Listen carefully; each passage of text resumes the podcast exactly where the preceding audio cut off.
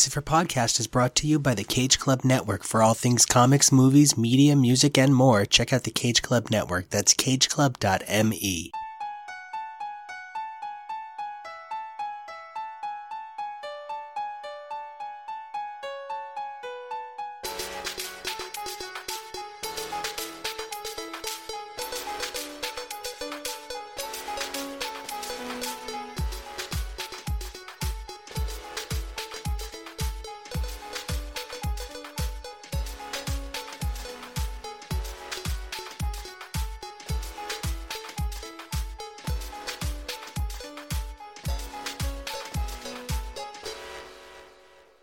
everybody, welcome back to all new, all different Uncanny X's for Podcast, the show where we take a look at the Uncanny X Men comic book franchise as it continues its 1980s dominance of the market. I'm your host, Nico. And I'm Kevo. And we hope you guys survive the experience because today's experience is a time travel experience. In order to properly talk about Excalibur, you have to talk about Captain Britain. And you really can't talk about Captain Britain without talking about his landmark run by Alan Moore and Alan Davis. Of course, that was not the first time Alan Moore and Alan Davis worked together on an unbelievable super being from the UK. The story goes back even further, though, than the 1980s revitalization by Alan Moore. We can't just start at Miracle Man. We have to go back to 1953 and Marvel Man by Mick Anglo. Oh, we do, do we? Yeah, this one is a little bit tough to read. We're going to be taking a look at the Marvel Man Family Primer as well as Marvel Man Family's Finest 1 through 3. These were the first four issues released by Marvel after they acquired the rights to Miracle Man slash Marvel Man. Well, kind of. They might have the rights. They're really not sure. This has been quite a fun adventure. Of course, you can't really talk about Marvel Man without discussing legalities and rights from the beginning. In the early 50s, Fawcett Comics had been publishing reprints of DC's Captain Marvel. They were stopped by a lawsuit and instead came up with their own version of the character. They replaced Captain Marvel, Mary Marvel, and Captain Marvel Jr. with Miracle Man, Young Miracle Man, and Kid Miracle Man. Although at the time, they were Marvel Man, men, Marvel miracles. This is going to get tricky over and over again. These stories were published from 1953 to 1959 and saw almost 350 solo issues for each of the Marvel Mans alone, as well as annuals and 30 issues of a family tie in series. These guys were super successful. Instead of saying Shazam, they spoke the word atomic, Kimota, backward to transform, although the younger Marvel men stated Marvel Man to transform. I mean, just hope you don't accidentally say it in polite conversation, I guess. How often does that word come up at parties? Well, I imagine when he's your local superhero, a lot. Meh. The bizarre story of Marvel Man and Miracle Man, it all kind of comes down to how people buy up the rights to companies after the fact. When Dez Skinn, who had been working on the Captain Britain stories we read, the recent Black Knight adventure, decided he wanted to relaunch an anthology title in the UK, he knew that it was going to include Marvel Man. Now, he'd initially talked to two of the writers we dealt with in those Captain Britain Black Knight episodes who had no interest. One of them suggested Alan Moore, and he wrote his dark deconstructionist reimagining of the series, a number of which of those stories were published in Warrior. Later on, Marvel Comics would object to the use of Marvel Man, as had DC in the past, because they were trying to keep Captain Marvel for themselves, and the ongoing battle eventually led to Alan Moore leaving after 16 issues and Neil Gaiman coming on to take over with artist Mark Buckingham. Their run would be cut short, although they have always hoped to be able to finish it. Things get a little bit more confusing when at one point Neil Gaiman was under the impression that he had possibly purchased the rights. In 1996, Todd McFarlane believed he had purchased the rights to the point where Todd McFarlane was going to include Miracle Man in his material, appearing in a title called Hellspawn. While he did have the alter ego of Miracle Man appear, the actual Miracle Man did not appear in the series. He became known as the Man of Miracles and shapeshifted and all sorts of things to try and get out of something he was legally not allowed to own. However, it's important to note that Neil Gaiman never gave up on this series. Neil Gaiman became actively engaged in trying to secure legal rights to comic book series for the creators, and as such, he created Marvels and Miracles LLC, which the goal was to clear up the Miracle Man Marvel Man ownership issues. Gaiman wrote 1602 1602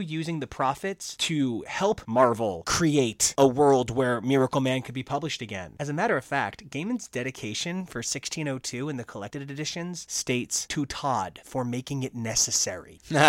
Now, one of the things that is so fascinating is the Todd McFarlane Neil Gaiman legal battle becomes incredibly complex, in which Neil Gaiman claims that Todd McFarlane said that he would own the rights to the elements he created in Spawn. Todd McFarlane denies this, and Neil Gaiman took him to court multiple times. Neil won just about every time, and ultimately, Todd McFarlane had to surrender the rights to one of his most significant and recognizable characters, Angela, as well as huge elements of the Spawn mythology. Neil Gaiman would later take Angela over to Marvel. But in the course of all of this, in all of this messiness, it turned out that Mick Anglo, the original creator, still had the rights somehow, and no one knew. So Marvel, in a stunning show of dedication to creator rights, purchased the rights from Mick Anglo. Hooray. They hoped to begin publishing regular Miracle Man stories starting in 2010, but there has been an unending amount of problems getting in the way, leading to ultimately Neil Gaiman and Mark Buckingham's Miracle Man, The Silver Age, not yet being able to see the light of day. While two issues did see publication in the 90s at Eclipse Comics, they are long since gone. And this is turning into quite a project. Recently, Marvel brought Miracle Man back in a humongous way with a one page appearance in Marvel 1000, as well as a second printing variant seeing the character on the cover. Since 2010, Marvel has released six issues of Marvel Man Family's Finest, the Marvel Man Primer, the 16 issue run by Alan Moore, featuring beautiful recoloring and some amount of restructuring to include every piece of side canon they could, as well as reprinting Neil Gaiman and Mark Buckingham's first arc, Miracle Man The Golden Age. They've also printed a number of hardcovers, including a few that had the original material in newsprint black and white. Classic. Absolutely, it had a really cool vibe to it. It was a lot of fun.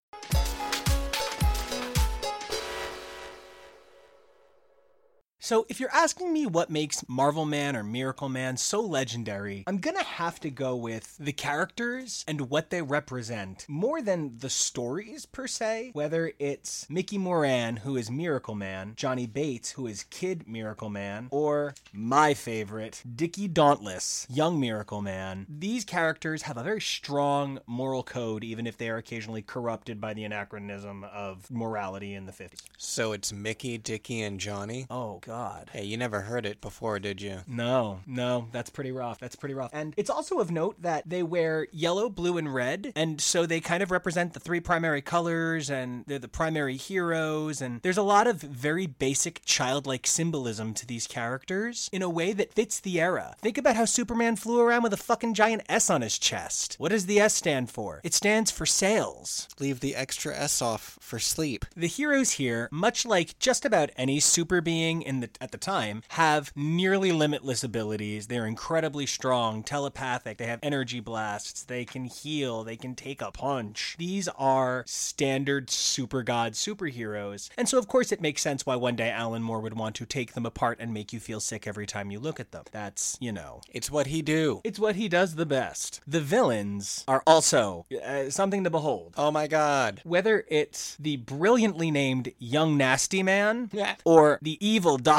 Emil Gargunza, these villains feel like they would have trouble confounding the cast of Hogan's Heroes. Literally from page one, I felt that Gargunza is one of the worst villains I have ever read in my life. Starting right away with Marvel Man's Family's Finest, we see a selection of stories covering all aspects of the Marvel Man family. We read Marvel Man 222 from November 16th, 1957, Young Marvel Man 57 from September 18th, 1954, Kid Marvel Man 102 from July 30th, 1955, and Marvel Man Family Number 3 from February 1957. So we're just all over the place in time. Okay. Yeah, these Family's Finest story collections were not about telling the most chronologically linear version of things, but rather highlight the elements that would become important to the story later on, thanks to the magic of hindsight. Okay. The artwork itself can be very comic strippy, maybe maybe a little kind of almost Fallouty. It kind of looks like the Fallout style of art or uh, Tintin. Yeah. It's in some places very simplistic. And these adventures are something else. Whether it's putting a hole in a planet with acid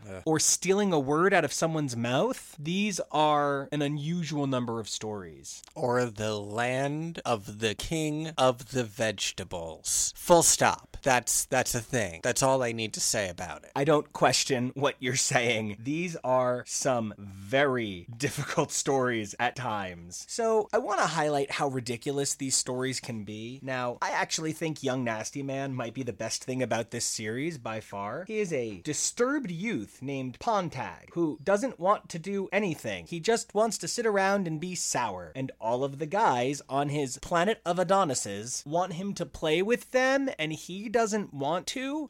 So he finds an old hermit who gives him an evil potion and transforms him into young nasty man. The nastiest boy in the universe. And I've just heard so many twinks say that. Absolutely. And like his powers are just, you know, sort of generic super being, but he immediately is like, ah, I don't mind doing stuff now. Kicking ass is fun. And it says how he goes on a rampage until one day he finds out about young Marvel Man, which implies that this is a multi day rampage that he's going on. That's what he immediately does with his little nasty man powers. We're not looking at incredibly researched and developed ideas right now. These were just meant to be a couple of pages to entertain kids. And Mick Anglo did the best he could, shaping a world of superheroes to fill people with excitement. Now, this was the 50s, so there were also a number of elements that are unique to their time. Marvel Man's Family's Finest number 2 features stories like Marvel Man and the Shadow of the Swastika from Marvel Man 228 and Kid Marvel Man and the Wild Man of Borneo from Marvel Man 105. That one could have ended up being so much worse than it was, though. The title alone had me very afraid. Honestly, I was not too happy with the outcome in general, but I do agree it could have been way more xenophobic and racist. The Shadow of the Swastika story fits that era very well. Frequently, comics from the 1950s, 60s, and even 70s. uh, Hey, we're seeing it again today. The, the looming threat of Nazism absolutely chills many people to the bone. And in Europe, not even 20 years since all of that madness, it's powerful. It opens with Marvel Man talking directly to the camera, saying, Now, folks, I know it's been 13 years since the war ended, and an unexpected headline for 1958 is Marvel Man wipes out Nazi evil. And it's like, no, that's that's not an uncommon headline, Marvel Man. We're sorry. Speaking of not uncommon headlines, these Marvel Man's Family's Finest give such a uniquely specific view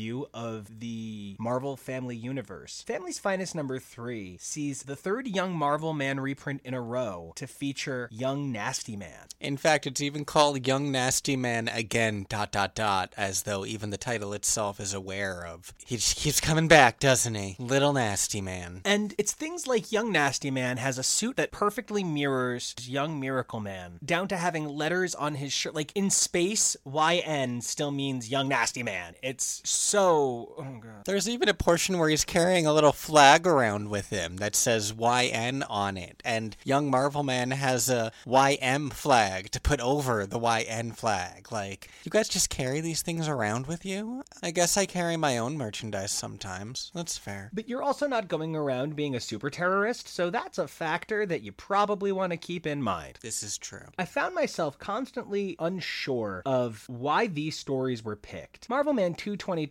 Marvel Man 228, and 252 as the first three Marvel Man solo stories to be included, each in Family's Finest 1, 2, and 3 respectively, see him face off against the dumb Gargunza with some big science idea. In the first story, they put acid vapor and bore a hole in a planet. The second story is, of course, The Shadow of the Swastika, which doesn't feature Gargunza, but it's one of the only actual threats that I feel Marvel Man faced in these issues. And then the third story was okay, Gargunza, okay, okay. I need to talk about this Gargunza coal story for a second. Gargunza reads that a coal magnate left a million dollars when he died, so Gargunza decides that coal is the only way to strike it rich now, and the way he's going to do it is he's going to get coal from space. Well, his co-locator device turns upside down by accident and starts going off, and that's when Gargunza realizes that there must be coal in space, so let me go exploring planets to find coal, because the co-locator would go off that powerfully, locating coal in space before on Earth. And let's just talk about the fact that Gargunza has a space rocket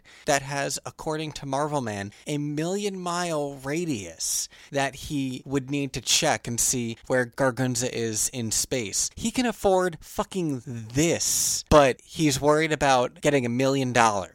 What? Logic wasn't a humongous element of these stories the way a general sense of right is. And I feel like that's best exemplified by the stories they chose for Kid Miracle Man. The stories they chose for Johnny vary from adorable to ridiculous, while a lot of them involve mostly Kid Marvel Man transforming and like threatening people. There's actually some good in this. While the Wild Man of Borneo is deeply uncomfortable, it's notable that Johnny immediately after seeing a man in a cage says, I don't believe men belong in cages. Yeah, that was a pretty cool thing to put in there, especially considering the era. Although that first story where a guy is just like, boys will be boys, no, that phrase needs to come out of everyone's vernacular. Yes, I agree. It's hard to talk about the selections they chose for Young Marvel Man because Young Marvel Man is so underdeveloped in these stories. There is a significant amount of emphasis put on Young Nasty Man, whereas Young Marvel Man kind of just fades into the background in his own tales. I think because we've only seen him fight one villain in his solo tales, it's hard to get a sense of him outside of this young nasty man antagonist.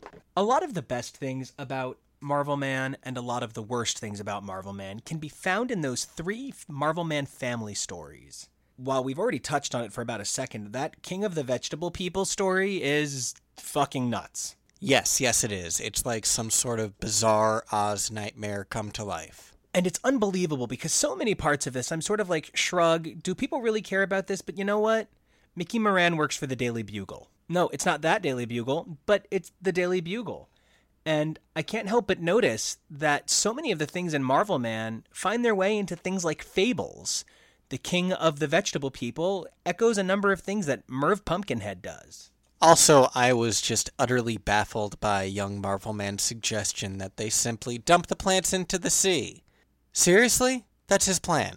If I was grateful for one thing about the first Marvel Man family story that I found to be a problem with the others, it's that I could at least find room for the three Marvel men in that first story. But the second and third Marvel Man family tales from the first handful of finest issues, they exemplify why this family is way too powerful to be in one title. I don't know how they have room for one Marvel Man, let alone three running around some of these adventures, especially when any one Marvel Man is as strong as Pontag, and even the child is smarter than Gargunza. But I will say, they aren't even able to solve the problem on their own in the second Marvel Man family issue, and they have to instead call in Bloodhounds, which just makes absolutely as much sense as the coal locator finding coal in outer space. Space coal! Big coal! Space!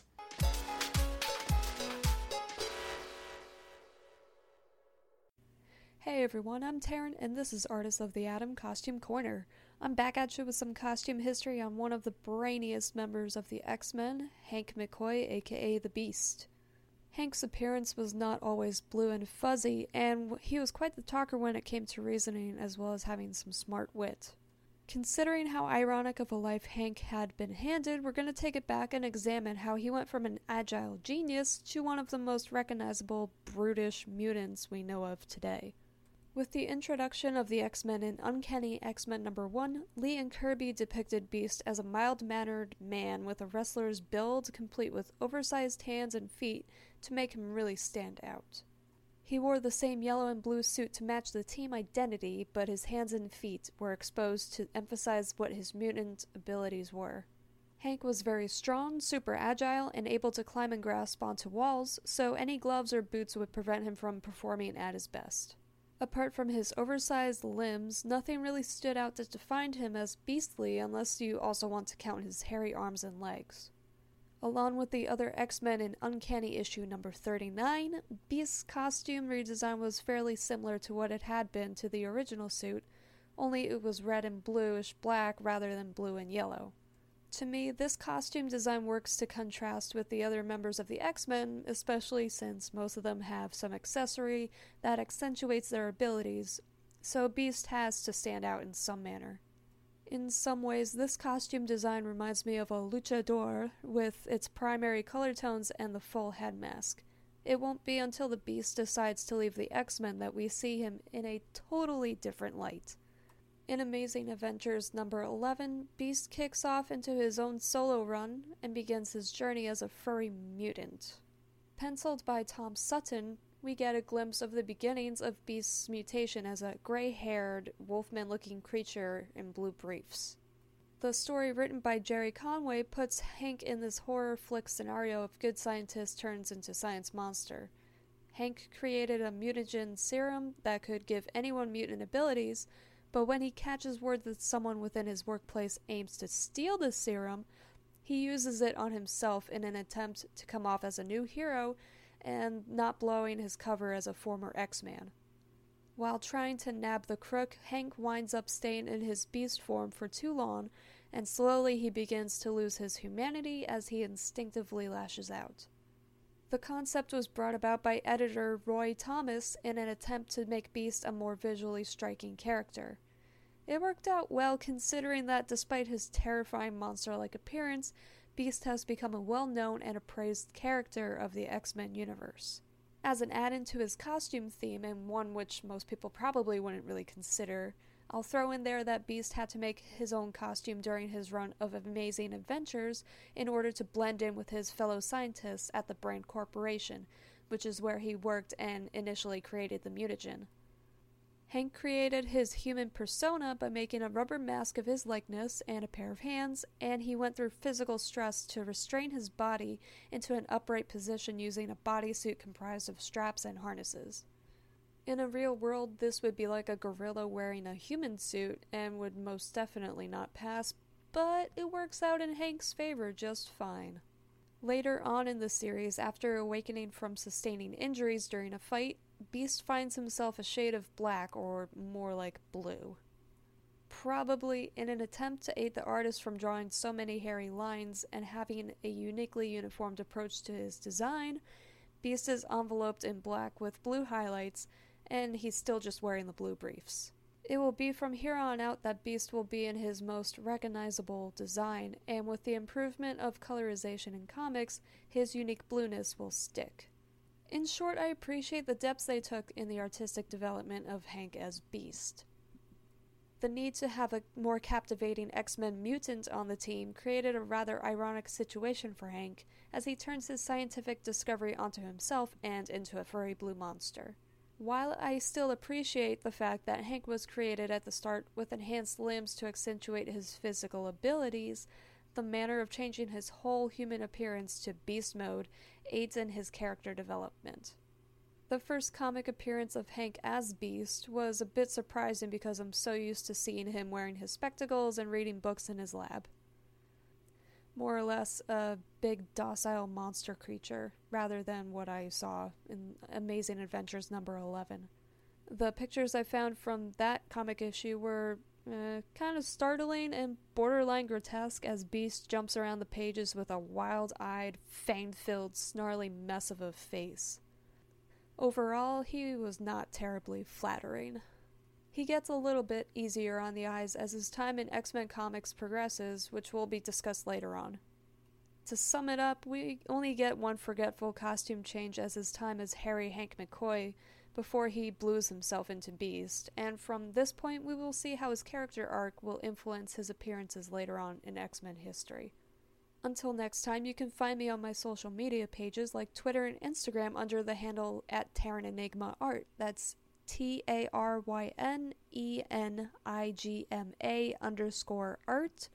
And be sure to catch up on Kid Riot at KidRiotComics.com where you can see all my art on the title series Kid Riot.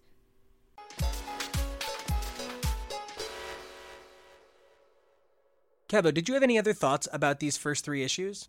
It was a lot. It, it was a lot. The only other thing that really jumped out at me was the raw meat release button on Gargunza's submarine for his plan of sinking Pacific City, which took him 20 years, and his plan was just sink it, drive his submarine in, and rob some places. Again, he can afford to sink a city, but he's got to rob a jewelry store and a bank. I just don't understand this character.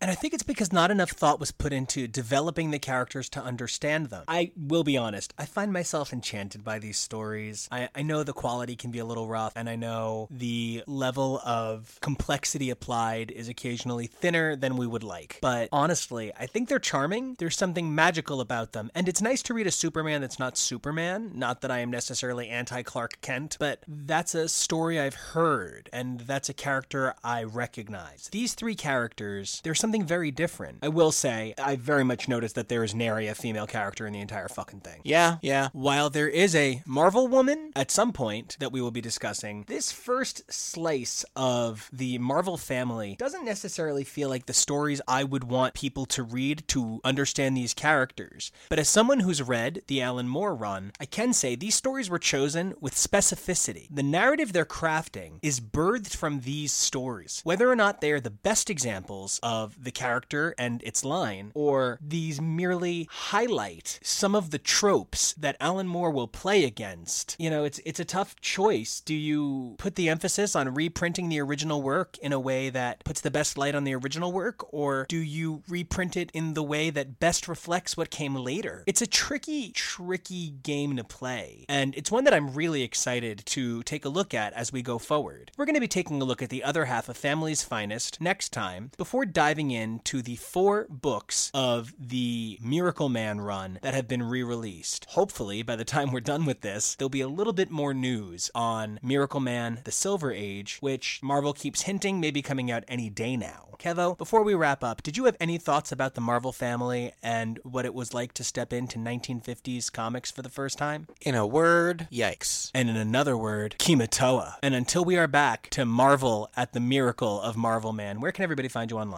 You can find me on Twitter and Instagram at Kevoreally, K E V O R E A L L Y. You can also find me on our other show, Husbands Talking More or Less, as well as the internet Facebook page for that program. And you can find all of the super cool, super fun, super inclusive superhero work that we do over with the Kid Riot Comics team at kidriotcomics.com. Nico, where can the folks find you? You can find me all over this amazing network on shows like Now and Again, which I do with my childhood best friend Chris Podcast, where we talk about the Now That's What I Call Music series. You can also find me on another show with this amazing fella, Husbands Talking More or Less, where we are currently taking a deep dive into the Alien franchise in a show called Alien Legacy. Don't forget to check me out on Instagram at Nico Action, that's N I C O A C T I O N. And until next time, keep believing in miracles. Bye.